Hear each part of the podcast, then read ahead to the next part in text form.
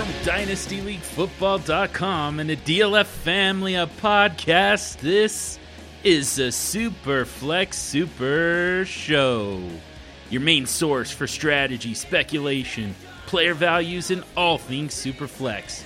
With innovative strategies like QBX and the Superflex Flywheel, exercises like Tinderflex, Super Six, Your Nuts, and next week, this week, the Super Show's Super Friends never lack the content you need to help you draft and manage your roster in the fastest growing fantasy football format, Superflex, on the Superflex Super Show. Enjoy your DLF podcast and stay sexy and super flexy.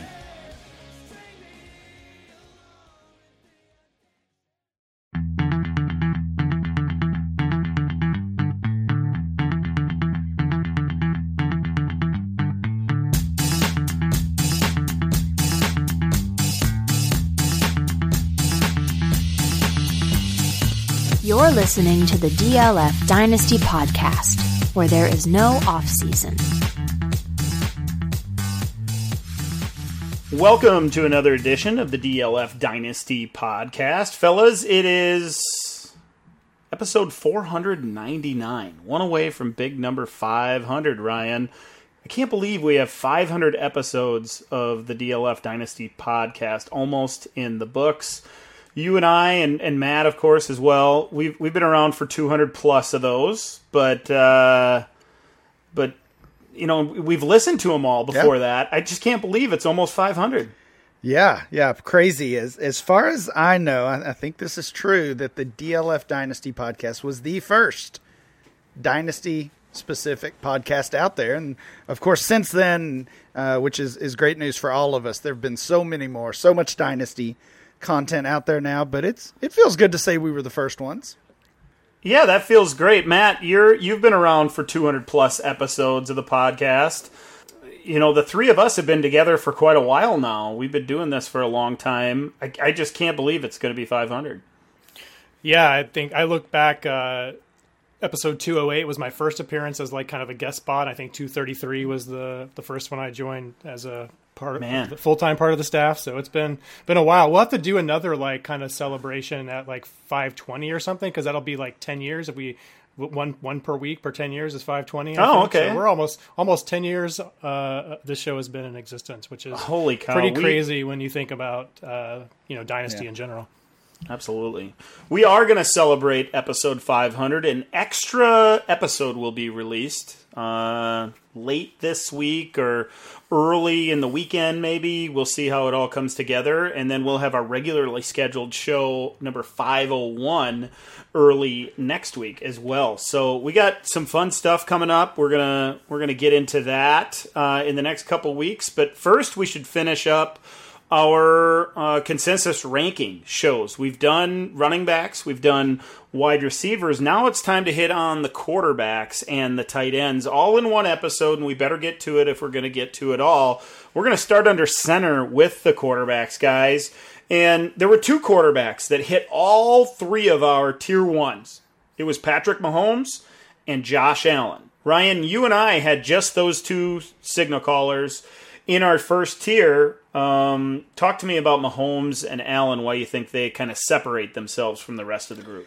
Well, it, it, it certainly could be a little bit of recency bias, and uh, if that's the case, Yeah, if that's the case, I I won't even blame myself or you, Dan, or anybody else because that just what an amazing game from those two uh, this past weekend. Um, but in reality, looking big picture here, you had that that group, uh, including Mahomes and Allen, along with Lamar Jackson and Kyler Murray. The, that was kind of the top tier entering the season, and I think for much of the season, all four of those players disappointed, whether it was due to injury. Uh, some of them seemed to, to they weren't playing up to their upside, or their, at least their perceived upside. And, and I, I think for the majority of the season, we viewed all four of those players as, as uh, losing a little bit of dynasty value, coming back to the pack with some of the other quarterbacks uh, kind of closing on them. But the way we saw Allen and Mahomes not only finish the regular season, but certainly what we've seen the past couple weeks, it's it's it's had an impact, and I do feel like there is a gap between those two and and everyone else at this point.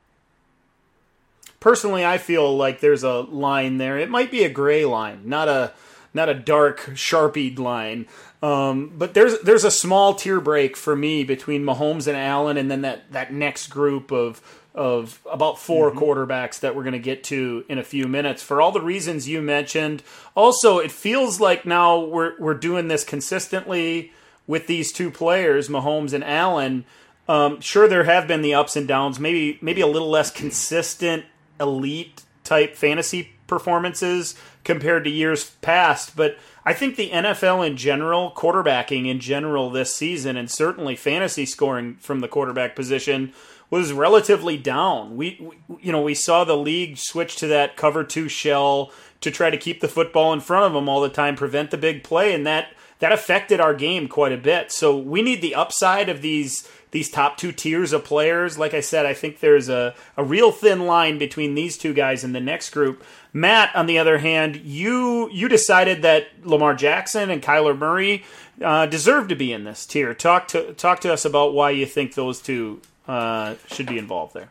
Yeah, I just I just think the line is so you guys alluded to it. The line is so small. I mean, if you want to draw a line between Mahomes and Allen and the uh, and the and the rest of the, the tier two guys, uh, as we've ended up with a consensus, I understand that. But for me, Lamar Jackson, like once the, the reason why I think he, he's actually my quarterback one overall in, in Dynasty right now, uh, and the reason for that is is that when everything comes together, when the rushing uh, the rushing is almost always there. But when the passing numbers catch up to the rushing numbers, then you have something truly special. At 2019 season, he averaged over 28 points per game. That's the highest from a quarterback in the last decade. Uh, so I just don't think anybody else really has his upside when everything's firing uh, for Lamar Jackson. And he had, you know, nagging injuries last season. He was sick a lot. So I'm not trying to make excuses for him. I just think when the stars align, he represents the the most productive quarterback uh, in fantasy football. And then with Kyler Murray, I mean, it's I think it's Kyler Murray maybe is the one that you could maybe push down. He didn't have a stellar season. He got banged up again. And with him, I think that the injuries really do stack up, and you can tell a difference between when he's playing fully healthy and not. But just like Jackson, he can do more than the other two. Uh, you know, maybe it's a toss up with Allen. You know, Allen I, I know runs a lot too, um, but that that rushing upside that he presents too is enough for him to put me for me to put him in that top tier uh, with Mahomes and Allen. You know, Mahomes had that nice run in the playoff game, but for the most part, he doesn't run a lot. You like him because of the consistency, because of the lead production, because of the offense around him. Uh, and uh, so I don't know. I, I, understand drawing a line, but for me, they're kind of all in the same bucket at this point, and I'll take whichever one's the cheapest. So I mean, right now, Lamar Jackson is certainly the cheapest, Matt. And if if that's yeah. you know if that's how you feel about him, that he's your QB one. Uh, I mean, I get everything you said, and, and certainly the upside is there uh, when when he's healthy. But looking at our our latest Superflex ADP, he's down to quarterback seven, and uh, behind Burrow, behind Herbert, behind Dak, even so. Um, I, I know when I, when I see those gaps in my own rankings, if I if I've got a guy one and everybody else thinks seven, I'm trying to buy in, in every single league, and obviously I'm sure you I'm sure you are as well. Um, the, the, other thing that I was looking at as we got ready for this show was a pretty cool app on uh, on DLF called the Player Scoring History app, and um, it, it, breaks down uh, what percentage of, of the players' games that they score as a top five option at their position or a top 12 option at their position, and, and it goes deeper than that as well. And, and this is where Josh Allen really stood out. 48% of his games the past two seasons uh, so obviously, nearly half of his games, he's been a top five quarterback. Uh, that's that's the highest among any of the players we'll talk about today. And uh, when you break that down to the, or, or, take it a little further down to the QB one, so we're talking top twelve. That's where Patrick Mahomes stands out. He has the highest QB one score, sixty nine percent of the time. The past two seasons, he's a QB one. So Mahomes and Allen, because of those numbers, they end up being the consensus tier one uh, quarterback ones. Uh, we'll jump over. Let's jump into quarterback two. And you, Ryan and I both had Lamar Jackson and Kyler Murray in this tier to go along with a couple more guys, Matt, that you put all by themselves. So I guess technically the three of us all had the same six quarterbacks. listed in our top six. Just me and Ryan had two guys in tier one. Matt, you had two guys in tier two. Those two guys were Justin Herbert and Joe Burrow. Matt.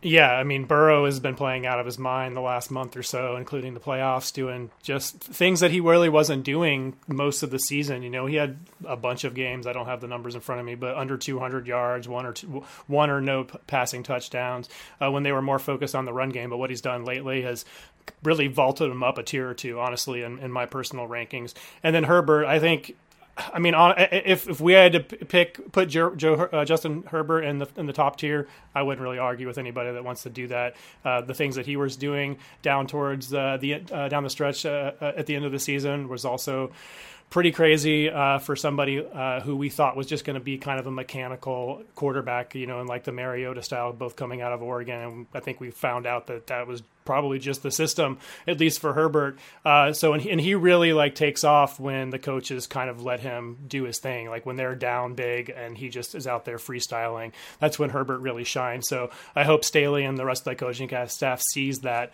and doesn't try to, uh, you know, hold him back, so to speak, uh, from what he can do with his talents. So both of those guys, I wouldn't argue with anybody that put in tier two, and for me, those two are clearly ahead of uh, the quarterbacks that I have in tier three.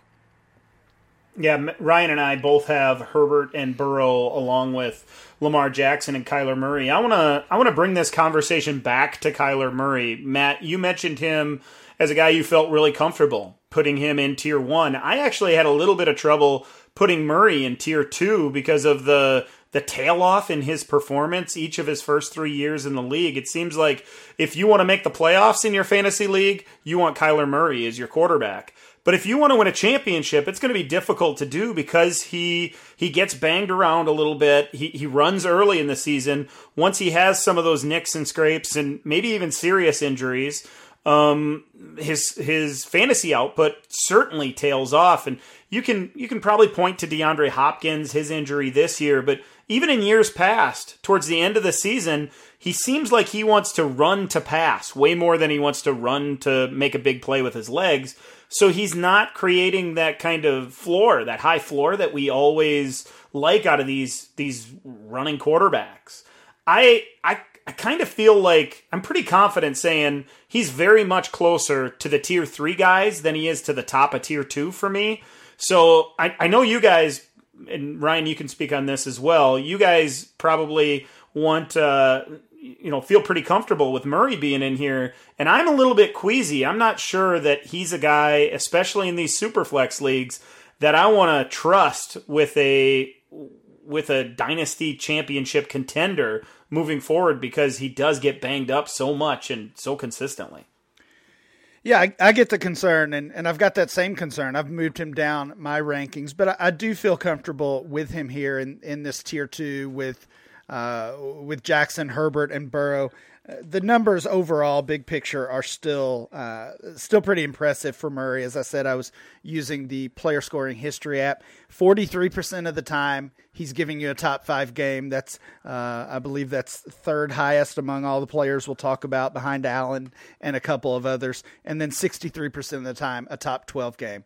Uh, so I still like the ceiling. You know, he started the season this past year with back to back QB one games, weeks one and two, and we were all, I, think all three of us were probably ready to move him up to the QB1 uh, overall rank, and, and plenty of other people were as well. And, and then things slowed down. Uh, we saw that inconsistency. Dan, as you mentioned, he, he kind of quit running for some reason. I don't get that, but uh, I, I think we have to factor it into our valuation of him. If if that running is, is not there, if we can't count on 40 or 50 yards like we can from Allen and from Lamar, then it's hard to value him in that in that same group. We all remember in the middle of the season that Murray missed those couple games. Uh, he he had the injury problems, and that's really when when things started going downhill for him, and and he he stopped looking to run. He was still scrambling, he was still getting outside the pocket, but it seemed like his eyes were farther downfield and he wasn't looking to make those electrifying big plays until really late in the season when it seemed like the, the team's uh, fortunes in the playoffs or, or their playoff seeding really depended on him. He had to put the team on his back. The other thing that concerns me about Murray, and I don't I don't know if you guys do this, but I seem to I put a lot of stock into body language when I watch a player play. And that playoff game, he did not look like a guy that wanted to be on the field. Once they got down by a couple of scores, he didn't seem like he was really leading that team. I remember back to when he was drafted and he decided to play football over baseball. There was kind of a couple weeks there where where people were wondering what was going to happen. And he did an interview, I think it was on Dan Patrick. And they asked him a question about baseball and he just like froze. Like he didn't know what to say and, and the whole interview went on that way, and I thought to myself, wow, that's an NFL quarterback. He, he doesn't seem like he has a whole lot of confidence, which is very weird because when you when you get him on the field, he has all kinds of confidence. He's, he exudes it. But then they got down in that football game, and he looked like he wanted to curl into a ball, and he wanted to give yeah. up. Now maybe I'm reading too much into it, but I didn't like what I saw. I don't. I don't know if you caught this, Dan or or, or Matt, but um, on that Monday night game, the playoff game, they had the the the mm-hmm. Manning mm-hmm. uh, Manning cast, and that yeah. that's the you know when that's an option, that's the one I watch. So. Uh, of course, Eli and Peyton bringing on guest, and um, in that, uh, I believe it was the the fourth quarter. They had Russell Wilson on, and you know Arizona's down ten points or a couple touchdowns, whatever it was, and it, it's getting late, and it certainly certainly was not looking good for them. And one of the Mannings asked Russell Wilson, "What do you do in this situation?" Um, and, and, the the screen was on the on the action on the on the field, and Russell Wilson said, "If I'm Kyler Murray, I'm walking up and down the sidelines. I'm pacing the sidelines. I'm patting every every player on the on the butt, on the back, and saying, "This is it. We're in good shape. We got this." And the camera pans to Kyler Murray, oh, and no. he's sitting on the bench, slouched, almost pouting, and it's. I mean, it was. It, you know, it was almost it was almost funny, honestly, of the timing that Russell Wilson is saying, "This is what I would do." This is what Kyler Murray is really doing, and it, and it kind of goes to what you were saying there. It's almost reminiscent of of seeing Cam dejected on the on, on the sidelines with a towel over his head and just like, well, there's nothing I can do, you know, that kind of thing. So I definitely get that. I do think, you know, I, I, I hate I hesitate to say that Hopkins was the reason why the the the sole reason why why the Cardinals kind of tanked down the stretch of the season. But when you do look at the rest of the receivers I mean, they're nothing really to write home about. you know, I like Christian Kirk is fine. I really love Rondale Moore. I think they don't, I don't think they really used him to the full extent of his capabilities. Uh, Zach Ertz is you know fine, but outside of that, I mean, you know, there's no superstar weapon for that team. You know, hopefully that changes for this offense. We'll see how it plays out over this offseason. They got to get Hopkins back. Uh, in that receiving corps, and, and, things will look good. I'm confident of that. In September, once again, I, I really question how they're going to look in December and January moving forward with Kyler under center. Though I'm, I've moved him down my rankings, and as I said, we, we have this tier of four: Herbert, Lamar Jackson, Joe Burrow, and Kyler Murray. I would not trade one of those top three guys in that tier for Kyler Murray in a small piece. So I almost put him in tier three, which is where we're headed right now. There's a couple guys that all three of us listed here it's Dak Prescott and it's Jalen Hurts, Matt. So Prescott, another guy that has come under fire of dynasty managers. Jalen Hurts has as well. These guys have the ultimate weekly upside. They can put up quarterback one performances week in and week out for a stretch of the season, but there's been inconsistency with them as well. So talk to me about what why you only listed these two players in tier 3. It was almost only one, in fact. It was almost only Hurts. You know, I could see Prescott being in the tier two. I feel like he's somebody else who's also been playing with, you know, some nagging injuries the entire season. He had that yeah, first of all, he's coming back from the foot injury, then he had a knee, and then like like in training camp, I think he had some kind of arm or elbow question, right? Uh, uh, publicized on Hard Knocks. So I'm not convinced he was fully healthy the entire season. There were stretches where that Cowboys offense looked like what we thought they were going to be the entire season. A great quarterback, three of the best receiver, uh, one of the best receiver corps in the league, uh, all stars at running back. You know, uh, great offensive line, all that stuff. A defense that looked ready to go, and it just never really came together. Which is you know often at time often the case with teams like this where we think there's just no holes.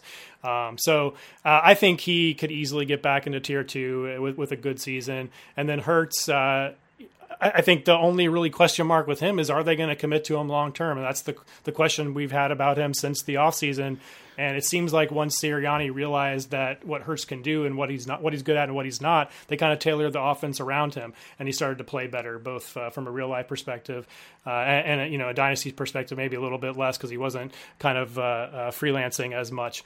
Uh, but uh, I don't know. I just don't feel like they're going to be able to find a better option at quarterback. And even if they do, then I feel like there's one, there's a team out there that's going to want to have Jalen Hurts and build build an offense around him. So I'm not really concerned with that piece of the puzzle. It's just I'd like to see a little bit more b- development from him as a passer, and I think we've started to see that uh, down the stretch of the season. So I'm comfortable with him here. I understand if you're worried about him not having a job next season, but I'm not worried about that.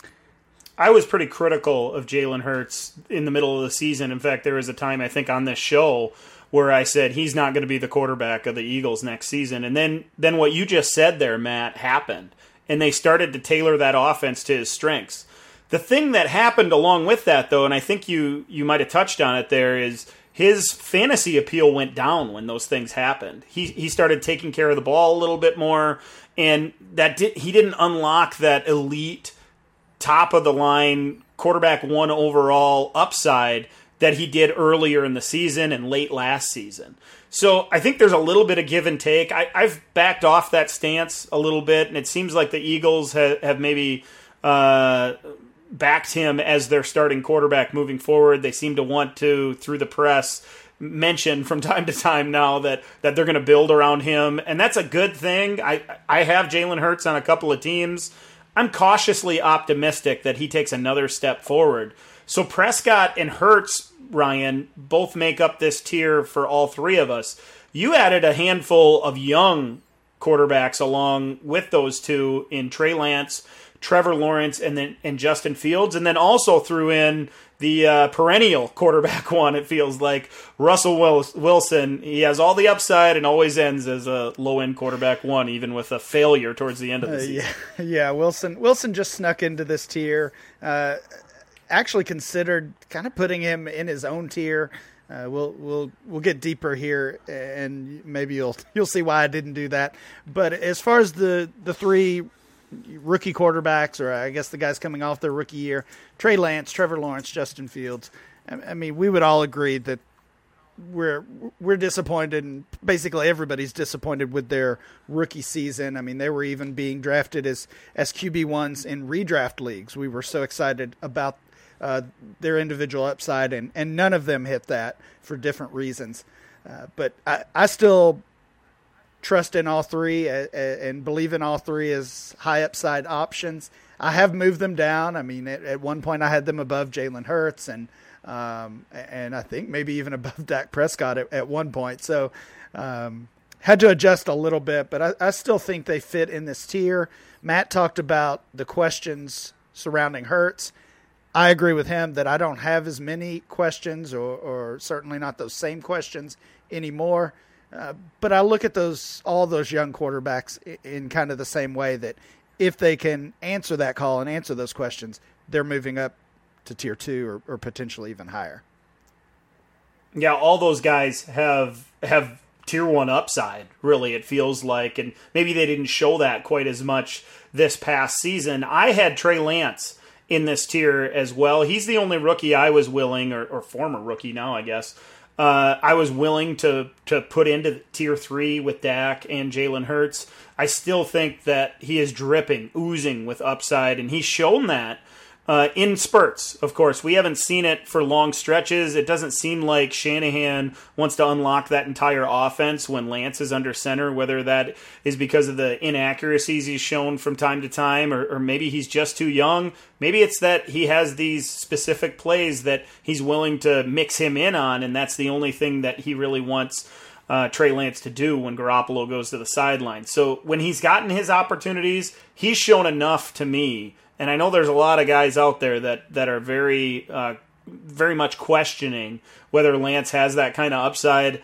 I can't not see it at this point. When I see him play that that that start that he had late in the season, I can't believe I heard negativity coming out of that. I, I really felt like that was an elite type showing for Trey Lance, and and uh, I can't wait for next year. I, I really hope the 49ers don't go to the Super Bowl or something, and then they think they got to keep Jimmy around. Uh, so we end up with just three in tier three guys. It's Dak Prescott, Jalen Hurts, and Trey Lance. The guys that you mentioned there, Ryan, uh, Trevor Lawrence, Justin Fields, and Russell Wilson, they all ended up in tier four, as me and Matt both had each of them here.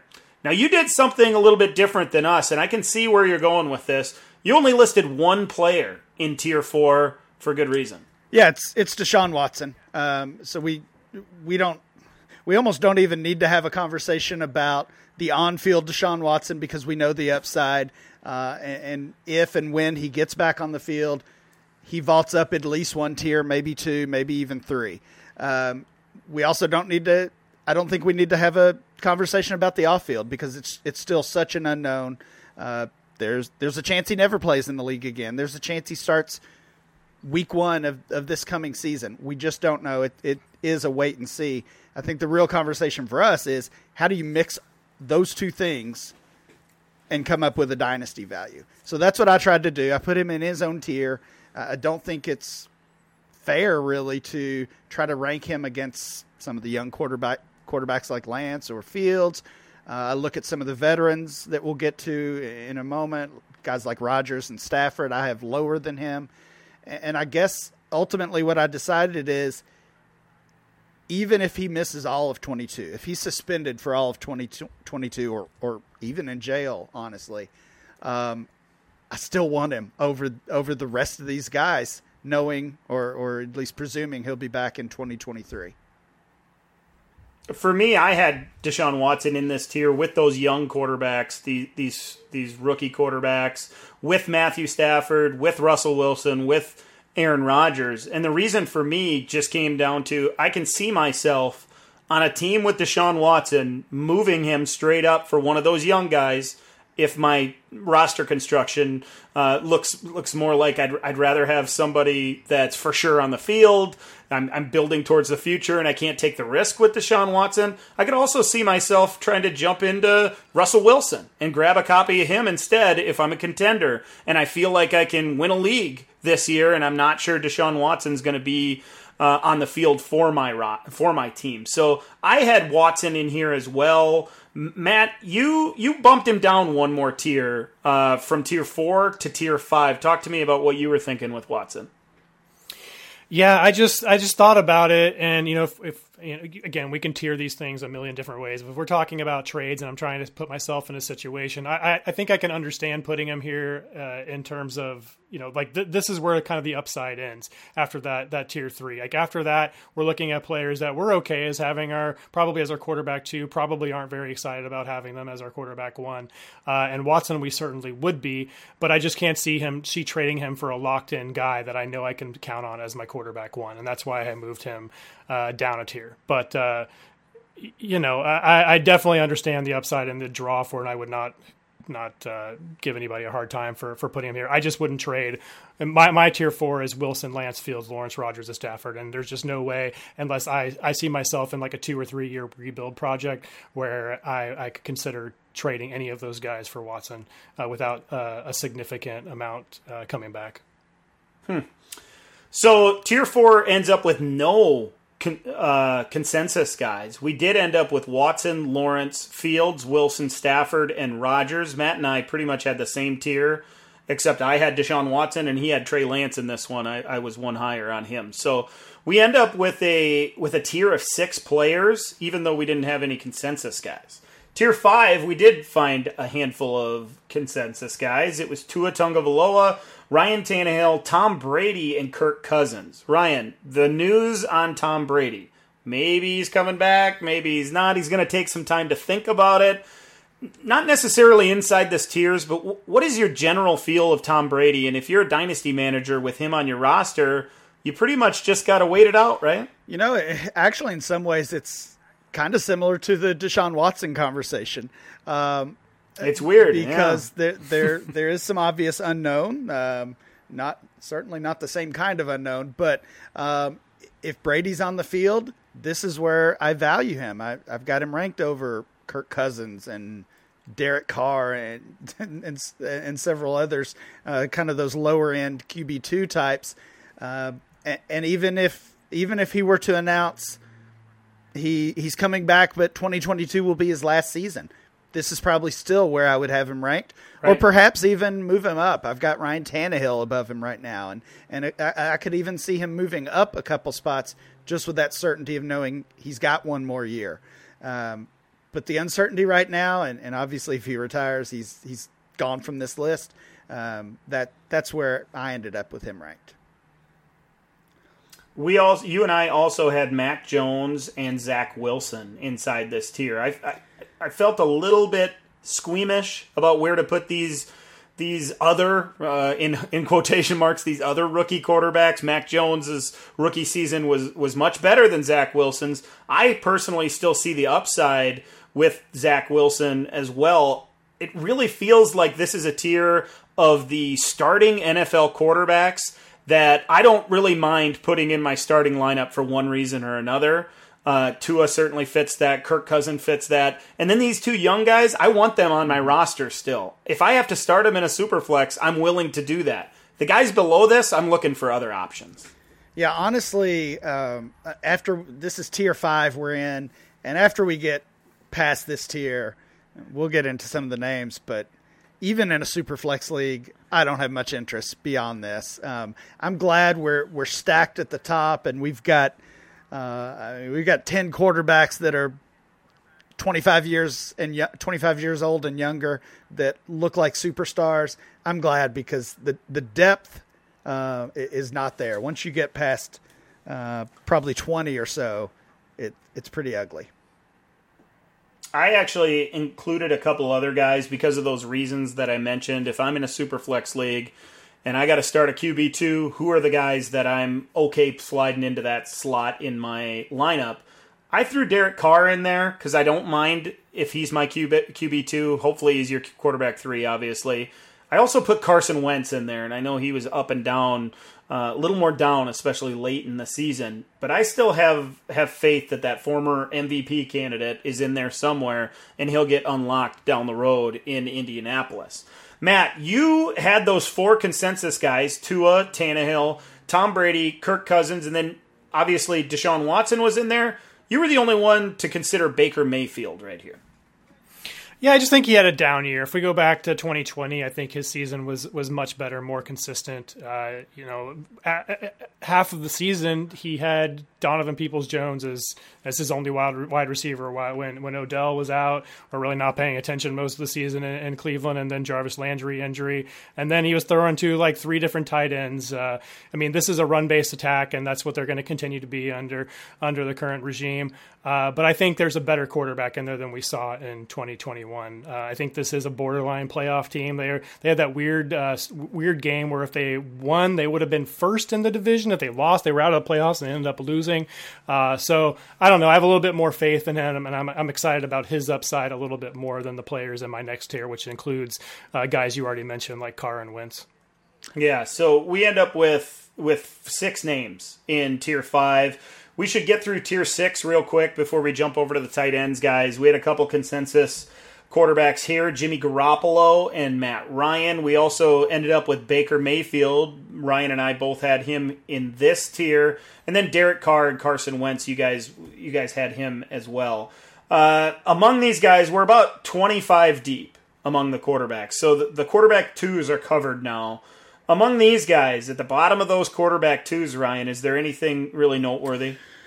I stuck uh, I stuck Jordan Love in this tier. Um, just thinking about the the potential future when we have seen him. Um, it hasn't been great, but if Aaron Rodgers does leave uh, or does move on from Green Bay, if it's Jordan Love, uh, he's going to see a value bump, no matter what we've seen from these small samples of, of playing time he's had over the past season he, he's going to have a value bump, and, and he would be right in this tier with Jared Goff and Jameis Winston. Um, I mean, when I look at these guys, Garoppolo included, and Wentz, Carson Wentz included as well, I don't think we can say with 100% certainty they're going to be 2021 or I'm sorry, 2022 starters. Uh, actually, Derek Carr is probably the only one we can. Maybe that means I should move him up out of this tier, but um, that that's definitely not a, a, huge vote of confidence for Jordan Love. But it's more of uh, he's got the upside where some of these guys are are on the downswing. Who jumps out for you, Matt? Uh, he's in the next tier for me, but I would say da- Jameis Winston. I, I, think he had a fine season before he went out. Uh, uh, only three interceptions in the seven and a half games he played, which is definitely not the Jameis Winston that we had expected. So if he comes back from that injury, I think he has a chance to move up a couple of tiers here and be back in our good graces.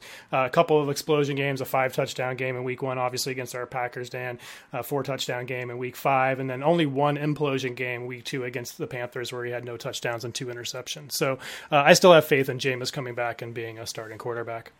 I'm looking forward to seeing what happens there in New Orleans. Of course, all the questions around Sean Payton and if he'll be back now. That's that's kind of an odd question to be asking, but apparently people are asking it. Uh, and then the quarterbacks situation, they they probably will try to address it. Whether they whether they accomplish that goal or not, we'll see. Uh, let's quickly recap these quarterback tiers. Tier one, just two names: Patrick Mahomes and Josh Allen. Then tier two went Justin Bur- Justin Herbert, Joe Burrow, Lamar Jackson, and Kyler Murray. In tier three, we had three quarterbacks: Dak Prescott, Jalen Hurts, and Trey Lance. Then in tier four, a handful of guys: Deshaun Watson, Trevor Lawrence, Justin Fields, Russell Wilson, Matthew Stafford, and Aaron Rodgers. In tier five, it was Tua Tagovailoa.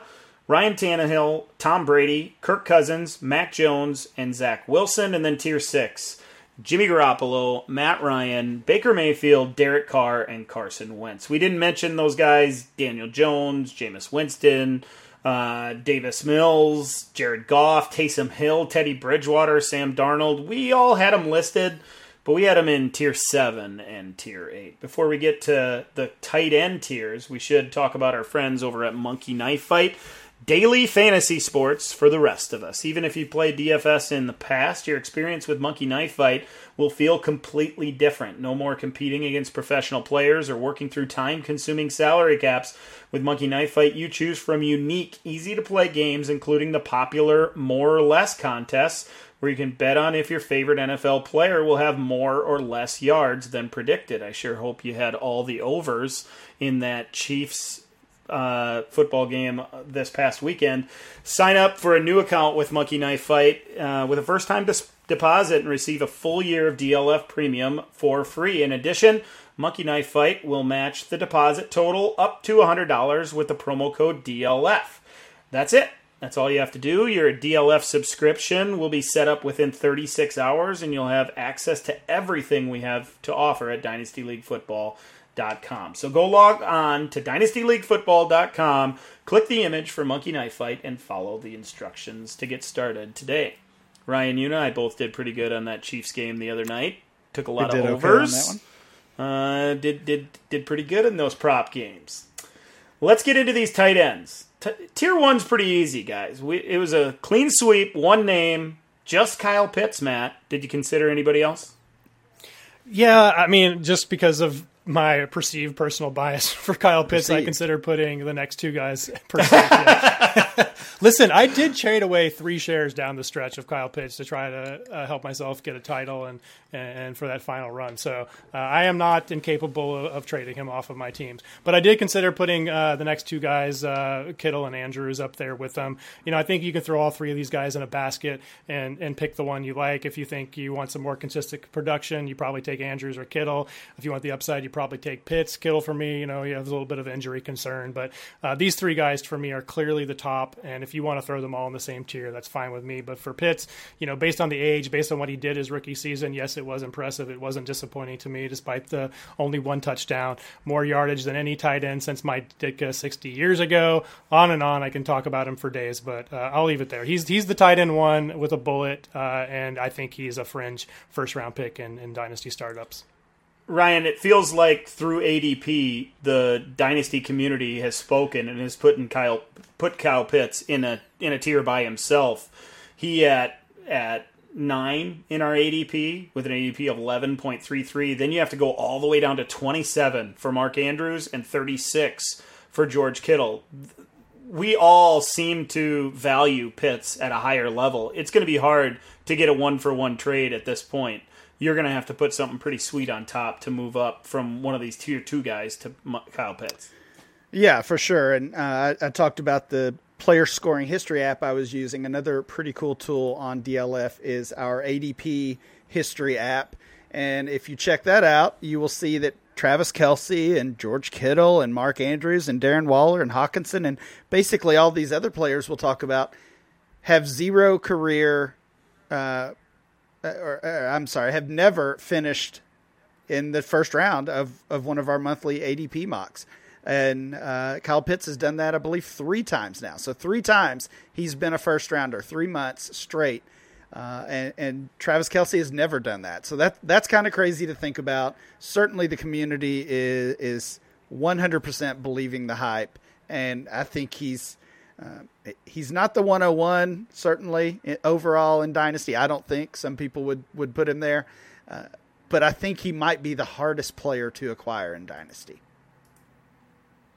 He for me, he's the 104 right now in a one quarterback league. I think I want both of the receivers that we talked about, Jefferson and Chase, and maybe the, maybe maybe uh, a Jonathan Taylor if I'm going to build around running backs from there. Uh, but after that, it's it's Kyle Pitts for over everybody else for me. I don't know about you guys, but I'm trading Pitts, moving down to one of these other tight ends and getting getting that sweetener on top because it feels like it's a first round rookie pick or or close to that to to move down to one of these guys, considering that ADP. Oh, I think you can get way more than that. Like, are are you saying? Wow, are you saying like Andrews and a first for for Pitts? Oh, yeah. I think you. If you can get more than that, I think you, you can get I, am way doing more that. than that. I considered putting putting Mark Andrews in the same tier, coming off the season that he just had, where where he wasn't the the the tight end one or whatever. He was the tight end one. He was the guy. He was the number one guy in that offense. He his shadow just lurked all over Hollywood Brown in the second half of the season, and it didn't matter who's playing quarterback for him. That is the kind of player that we want Kyle Pitts to become, right? With a little bit more of down downfield, uh, down the seam, down the sideline type upside, maybe than Andrews offers. Andrews offers five, seven, nine catches a game every single game, and he's getting at least one red zone look a game, and he's coming through on those. I, you know, I, I just I love Pitts too, but if Pitts becomes what Mark Andrews did this season, we will be happy with that. And Andrews has already done done. Yeah, it. I'm not saying you shouldn't make that type of trade. I'm just saying that the Pitts. Uh, you should aim the, the Pitts train is, is, is out of control, and you can get you can get more than Andrews in a first. Uh, I mean, looking you know, I saw that train come, going by, and it was Matt's face in the yeah, front, yeah. just just chugga chugga chugga was, down the road. With Josh right. I was gonna say you need to make me offer in, in some league. so I'd probably pay that, Dan.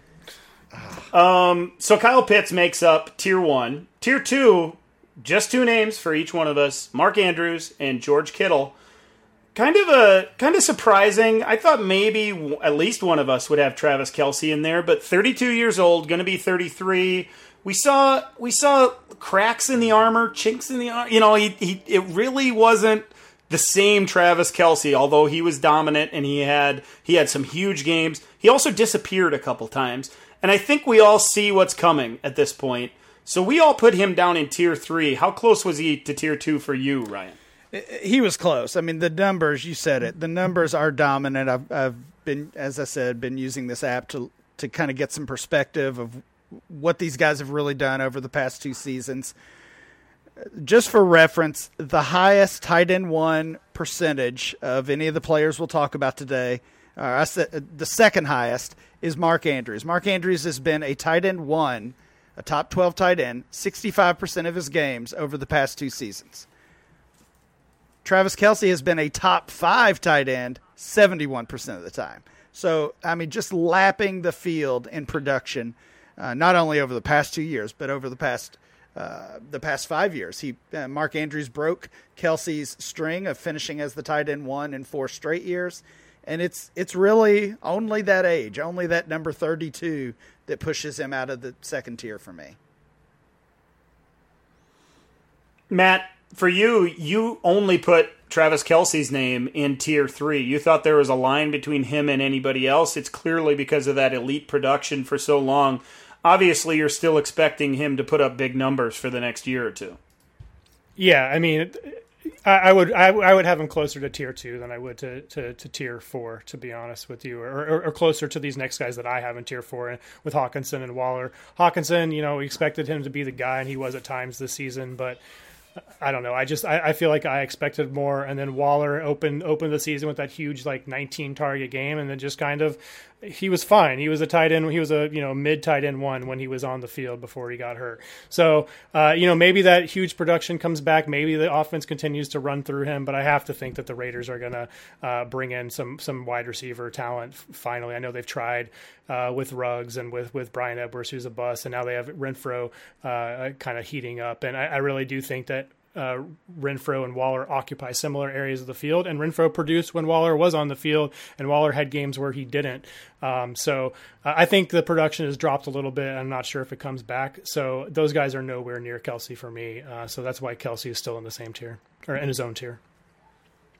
Yeah, Ryan and I, we we both put Darren Waller and T.J. Hockenson in this tier, and I, I think the only reason I did it, Ryan, you can speak on this as well is because if I'm ready to move on from Kelce, those are the only two guys below there that I'm considering in a straight up deal.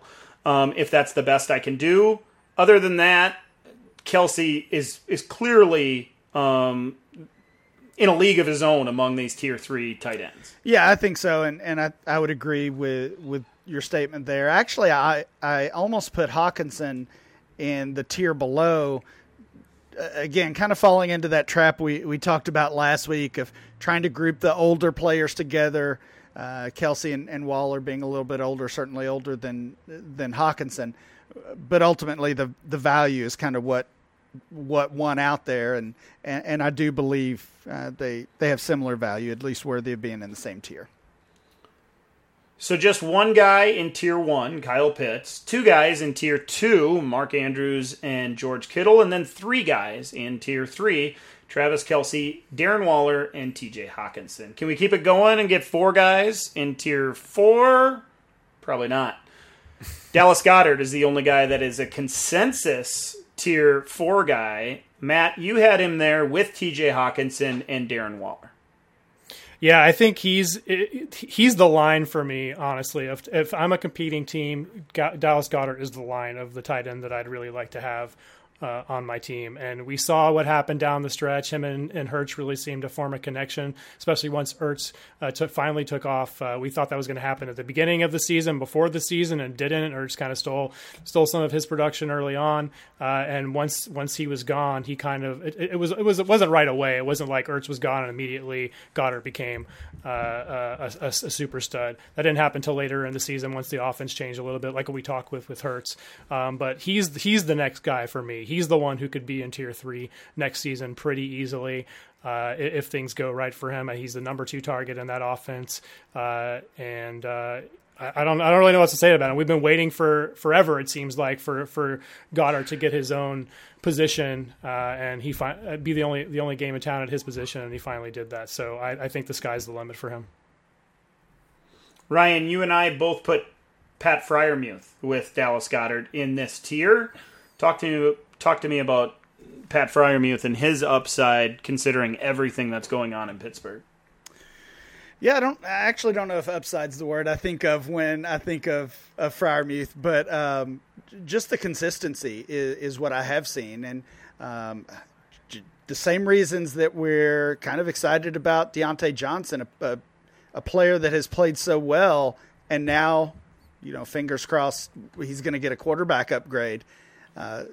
Make make me feel good about Freiermuth as well. There was so much of his production that came from that those touchdowns in the middle of the season between weeks 8 and 12 he scored 5 touchdowns in 5 games. Then in week 14 he scored again. He had the concussion late in the season but for a stretch of the season of about 6 weeks guys he was a top 3 scoring fantasy football tight end. Top 4 if you're in half PPR or standard leagues. But uh, or top three in standard, uh, top top four if you're in PPR leagues, because he wasn't getting peppered with targets. He was he was making he was getting regular targets in the red zone. We always talk about how a tight end can suddenly jump into the top twelve for the week because he caught a touchdown.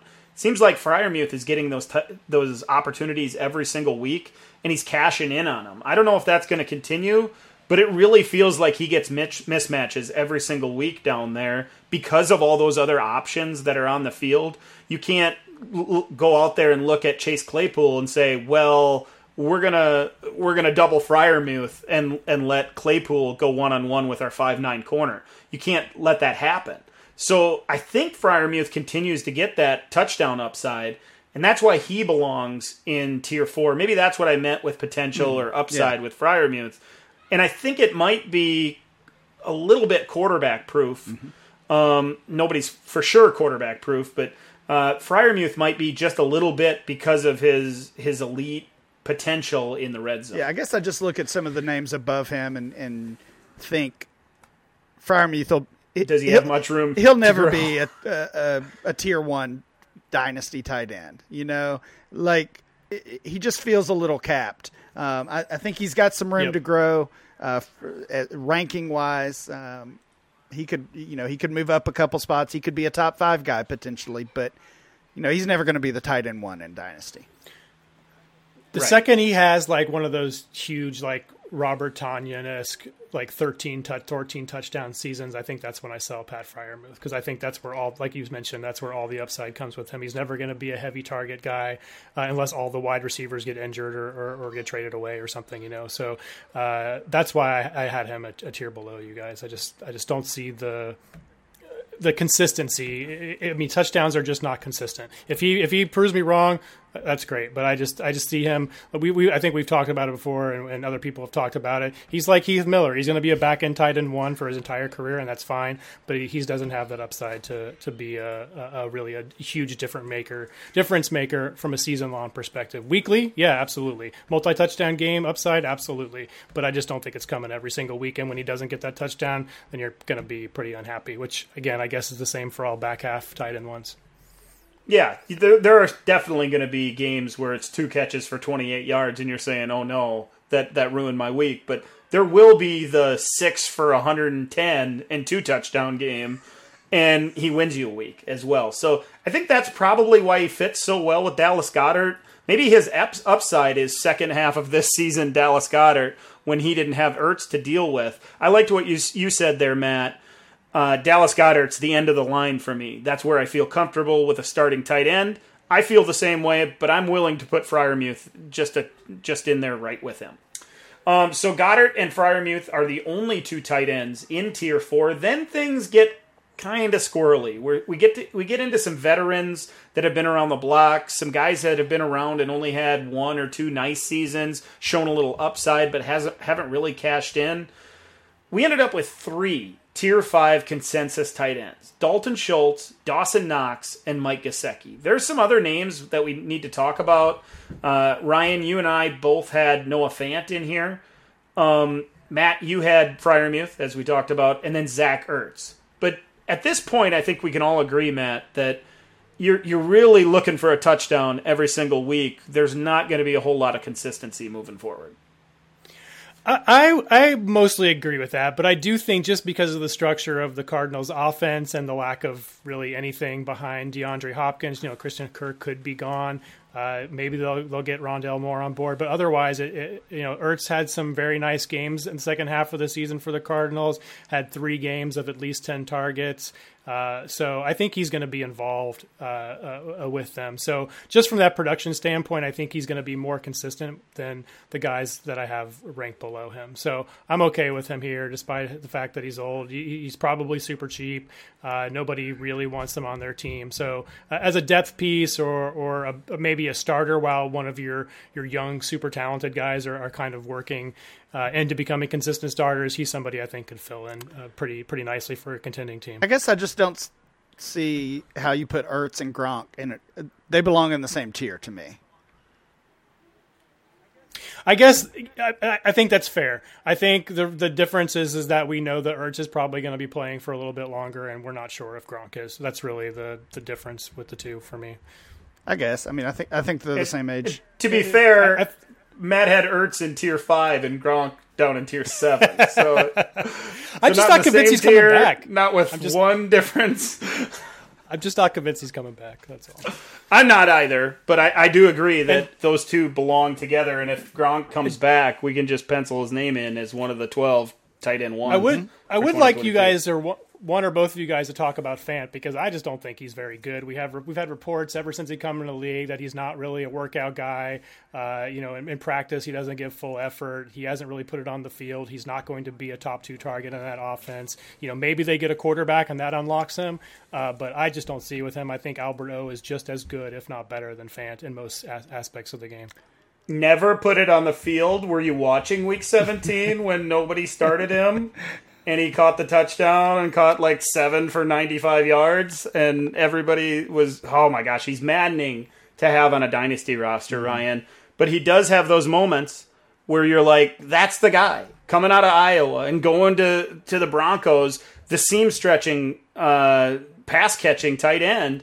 And we just haven't seen enough of it. There's no consistency. And he just mixes in perfectly with the rest of those upside, you know, super hype filled wide receivers in Denver that they haven't be, been able to put a quarterback with. Yeah, I think uh, I've I've got he and I've got Fant and Mike Gesicki here in the same tier, and, and I really think they're similar uh, similar players in a lot of way in a lot of ways, and, and certainly similarly valued.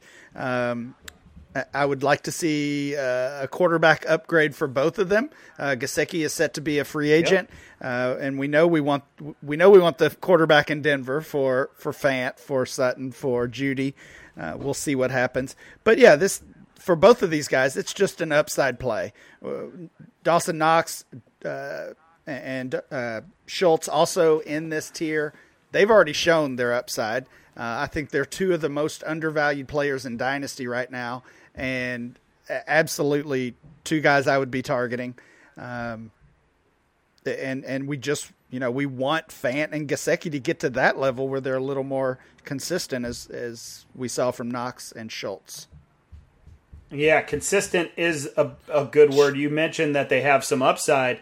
They showed some consistency, but unfortunately, with both of those guys, Schultz and Knox, they had real dud games in big moments as well. We're talking zero catches for Dawson Knox in the in a playoff game when he had been so consistent for four or five weeks, and that's going to happen with all those weapons in, ball, in Buffalo, especially when you have a quarterback in Josh Allen that suddenly decides he's going to run it 17 times in a game, and there there's just not enough footballs to go around. I think, I so think that just th- goes back. This tier is mad. Yeah, I think that just goes back to what you were saying at the top of the tier that once you get out of the top six or eight, it, it you, you know it's it's, it's rough. rough. It's rough. I, I, do have I do have some concerns with with Schultz. I mean, it was a great season. Don't get me wrong. I didn't think it was possible based on all the weapons they have at the receiver position, and he he proved me wrong there. But I do feel a little bit get similar vibes with him as we did with uh, Robert Tonyan after his big season. I just I'm not sure that that is going to be a repeatable. I think, I think Tonyan's was just really Tonyan firing. was so t- touchdown base, though. It's true. And That's true. And Tonyan was the only option. Um, Schultz was Schultz came from behind, right? I mean, uh, Blake Jarwin was the starter, penciled in as the starter two years in a row, and Schultz beat him out. Uh, well, took advantage of the injury in 2020 and then flat out beat him out this year. Um, Schultz performed when when Gallup and Amari were on the field, when they were off the field, it didn't matter. And I know he was inconsistent and had the dud games, like Dan said, but um, I don't I don't have that those questions. The only question is, does he stay in Dallas? He's also a free agent. Uh, if if he gets a big deal uh, for you know the Jaguars or somebody, then I don't I don't feel so great about him. Yeah, eleven games with at least five catches. He had multi touchdown games twice in 2021. Schultz was a guy that won you mm-hmm. weeks and provided a lot of consistency. But as I mentioned, that game in the middle of the season, one catch for four yards. and ran all those routes and, and only came down with one grab, I think only on one target, that is the downside of this tier of tight end. Um, let's quickly get through tier six guys. A handful of guys that were consensus, some upside, some veterans. Hunter Henry, Cole Kmet, Logan Thomas, Evan Engram, and Tyler Higbee. We also end up with Zach Ertz, Rob Gronkowski, and Irv Smith Jr., a guy with some upside out of this tier that we haven't seen enough of. I actually battled with myself to to consider Irv Smith Jr. in tier five, just because there's still the unknown with him, and he's in line once again to get a lot of looks, Ryan. Yeah, I think that's fair, and, and I did the same thing. Considered him uh, with with Knox, Schultz, Fant, and and that group. So I, I think that's fair. It is just a little bit more of the unknown uh, with the injury and really just having you know one year under his under his belt as an NFL player. So he's certainly a, a guy I could see boosting up. We've got Gronk and Ertz. Uh, in this tier, kind of already talked about them. The player that that's kind of jumping out to me right now, and I know you guys I'm pretty sure you guys are both on board, is Evan Engram. Want him to find a new home and uh, maybe a player we should be trying to target in dynasty leagues before free agency kicks off in March. Yeah, just a change yep. of scenery, a change of offensive philosophy, of an opportunity to get down the field a little bit, Matt. Absolutely. Matt, what do you think about this tier and even tier seven, the guys below that? Yeah, Engram was a guy I was going to point out. Uh, change of scenery, all that stuff. Also needs to stay healthy. Hasn't been the same since his rookie season. Cole Kmet, I think, is a riser. With Allen Robinson gone, they have Darnell Mooney and uh, Cole Kmet, I think. So that meets my criteria um, there. And then Logan Thomas, I think, is is probably still going to be a very consistent starter for us down the stretch. From the upside guys, uh, I think we should talk about Brevin Jordan. I think you guys both hated him. He was my tight end two or three this season, uh, or in the rookie class rather. Um, and he showed some stuff for Houston, even with terrible quarterback play. Uh, so excited to see him. Hopefully, I can pick up a couple of shares of Brevin Jordan cheap this offseason. Yeah, I think you'll be able to at this point with Brevin Jordan, and he did show a few things. Uh, got down the seam that that one play. I think it was against Tennessee. That was an exciting play and showed his like raw upside, and maybe he has something there down there, guys. In, on the other episodes, I asked you if there was a player from those position groups that we're trying to buy. We got to do this really quick. I'll do mine first at quarterback.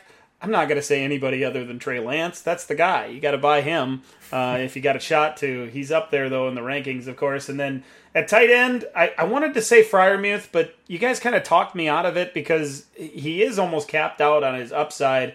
I'm going to dig a little bit deeper. I'm going to go with Evan Engram Uh, just because of the the unknown about where he lands. Ryan, are there a couple guys for you? Yeah, I think I'm ready to gamble on Deshaun Watson. Check on his price. Uh, okay. certainly in super flex leagues and at tight end. Uh, I already mentioned Knox and Schultz as two guys I'll be going after. How about you, Matt? Uh, it's tough for me at quarterback because I want to buy Lamar Jackson since I apparently get higher than everybody sure. else in the in the community. If he's quarterback seven and I have him a quarterback one, that seems to be my my real answer was going to be Jalen Hurts though. I just think I have less questions than most people do. And then at tight end, I agree with you on Hunter. Uh, excuse me on uh, Evan Engram, and then i think I'm going to be trying to buy Cole Kmet as well. Okay. I, I, Zach Ertz would be a nice one to buy if you're looking somebody for somebody to Cheap. fill in. I, I like what you had to say there too, as well, Matt. We mentioned that it was episode 499. Episode 500's coming. We got something special uh, planned for that. That's going to be a lot of fun. And then a little bit of switch to how we produce the show beyond that. 501 and beyond. Uh, going to have a little bit of a new wrinkle here on the DLF Dynasty podcast. We're excited to bring it to you. We'll be here all year. Lots of mock drafts coming up. Lots of talk about this incoming rookie class. We're really going to flip the switch in the next couple of weeks. So stay with us. For Ryan and Matt, I'm Dan. Thanks for listening to this episode of the DLF Dynasty podcast. We'll catch you again next week.